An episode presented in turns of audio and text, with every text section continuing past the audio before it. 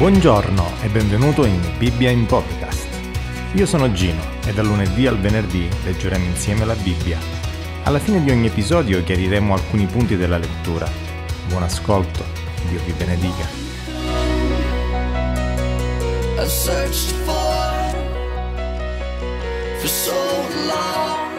Matteo capitolo 17 sei giorni dopo Gesù prese con sé Pietro, Giacomo e Giovanni suo fratello e li condusse sopra un alto monte, in disparte, e fu trasfigurato davanti a loro.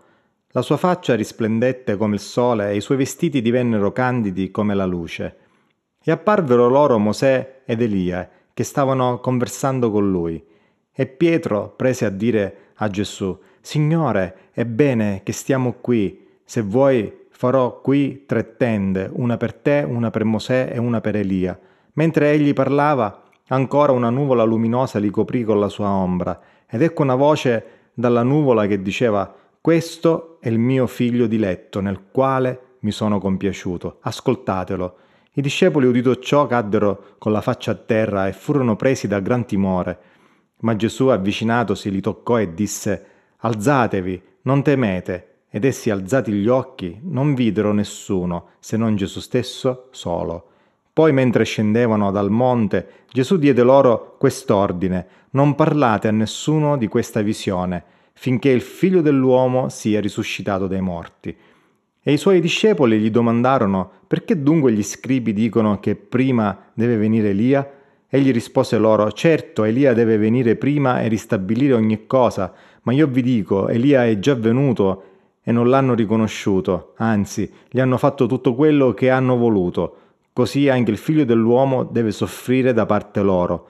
Allora i discepoli capirono che egli aveva parlato loro di Giovanni il Battista. Quando tornarono tra la folla, un uomo gli si avvicinò gettandosi in ginocchio davanti a lui e gli disse Signore, abbi pietà del mio figlio perché è epilettico e soffre molto. Spesso infatti cade nel fuoco e spesso nell'acqua. L'ho condotto a, dai suoi discepoli, ma non l'hanno potuto guarire. Gesù rispose, Oh generazione incredula e perversa, fino a quando sarò con voi? Fino a quando vi sopporterò? Portatelo qui da me. Gesù sgridò il demonio e quello uscì dal ragazzo, che da quel momento fu guarito. Allora i discepoli, accostatisi a Gesù in disparte, gli chiesero, Perché non l'abbiamo potuto cacciare noi? Egli rispose loro, A causa della vostra poca fede perché in verità io vi dico che se avete fede quando un granello di senape, potrete dire a questo monte passa da qui a là e passerà, e niente vi sarà impossibile. Questa specie di demoni non esce se non per mezzo della preghiera e del digiuno. Mentre essi erano riuniti insieme in Galilea, Gesù disse loro, il figlio dell'uomo sta per essere dato nelle mani degli uomini, essi lo uccideranno e il terzo giorno risusciterà. Ed essi ne furono molto rattristati. Quando furono giunti a Capernaum, quelli che riscuotevano le didramme si avvicinarono a Pietro e dissero, Il vostro maestro non paga le didramme? Egli rispose, Sì.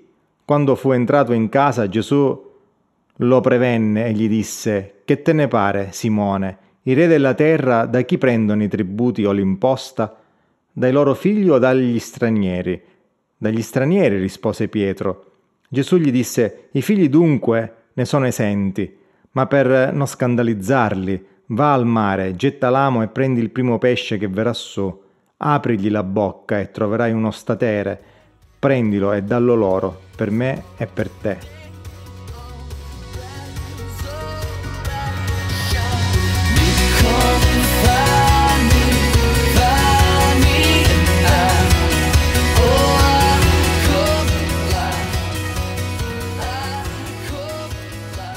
Discepoli di Gesù avevano ricevuto da lui il potere di guarire e scacciare i demoni, ma in questo caso non ci riuscirono. Cosa glielo impedì? Cosa ci insegna questo episodio? Da quando il padre del ragazzo aveva raccontato, apprendiamo che i discepoli avevano tentato di guarire il ragazzo ma non erano riusciti a fare nulla. Gesù guarì il ragazzo e apprendiamo che quella condizione era causata da una vera e propria possessione demoniaca. Una precisazione doverosa. Attenzione a non fare di ogni erba un fascio.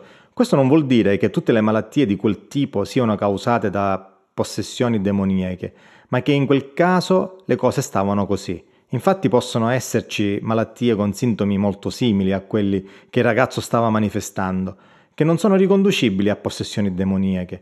Naturalmente Gesù avrebbe potuto comunque guarire quel ragazzo da ogni tipo di malattia, sia che fosse causata dai demoni, sia che fosse dovuta ad altre cause naturali.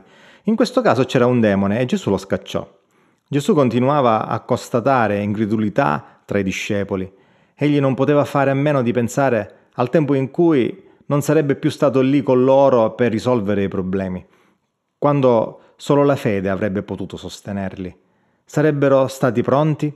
Allora cosa era accaduto in questo caso? Probabilmente, memori dei successi precedenti, i discepoli erano convinti di poter aiutare quel ragazzo, ma le cose non erano andate come essi si erano aspettati e infatti chiesero a Gesù di spiegare loro dove avevano sbagliato. I discepoli erano perplessi, si rendevano conto che qualcosa era andato storto, ma cosa? E la risposta di Gesù che diede ai suoi discepoli insegna molto anche a noi. Come prima motivazione abbiamo che Gesù parla di poca fede, di fede piccola. Cosa intende dire Gesù? È vero che Gesù aveva dato loro il potere di scacciare spiriti immondi e di guarire da qualunque malattia, ma quel potere non risiedeva direttamente in loro, non era una capacità acquisita, piuttosto era il frutto di una relazione con Dio, un affidarsi continuamente a Lui che con la sua potenza poteva agire per liberare e guarire. La fede è una fiducia continuativa nell'azione di Dio nella vita degli uomini, ma se gli uomini si trovano di fronte a qualcosa che pensano di poter gestire da soli, ripongono la fiducia in loro stessi, non in Dio. Probabilmente i discepoli avevano avuto un approccio superficiale, pensando ormai di essere in grado di operare con molta facilità, come avevano visto apparentemente fare al loro maestro. Ma Gesù operava in quel modo proprio perché la sua relazione con il Padre insita nella sua natura, era ben più profonda della loro. Gesù aveva in sé il potere di operare in quel modo perché il Padre operava per mezzo di lui. E loro potevano operare nello stesso modo solo riponendo la loro fede in lui, non basandosi su un potere acquisito. I discepoli erano stati probabilmente superficiali e arroganti. Gesù sottolineò che per operare una liberazione come quella era necessaria fede in Dio, una fede che andava esercitata attraverso un serio atteggiamento di preghiera. Spesso nella Bibbia troviamo una preghiera fervente associata al digiuno totale o parziale. Questo ha abbastanza senso. Infatti una persona che sta pregando intensamente per qualcosa che gli sta davvero a cuore metterà anche da parte il cibo pur di non essere distratto nella preghiera. I discepoli non avevano dei superpoteri. Il potere che avevano sui demoni o sulle malattie era legato al loro rapporto con Dio. Non erano loro ad agire, ma era Dio che agiva e questo non dovevano dimenticarlo mai. Era quindi necessario avvicinarsi a casi come quello con molta umiltà, affidandosi a Dio con fede, attraverso una preghiera seria, concentrata, fervente. Quel giorno evidentemente le cose non erano andate in quel modo. Quel giorno i discepoli impararono un'altra lezione, che anche noi non dobbiamo mai dimenticare. La fede in Gesù deve continuamente essere alimentata.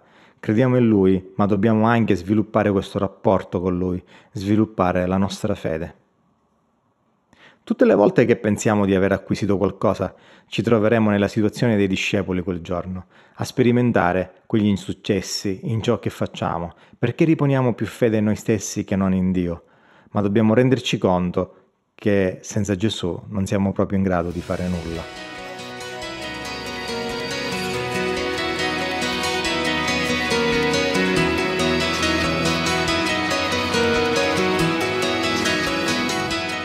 Ciao, io sono Gino e questa è Bibbia in podcast.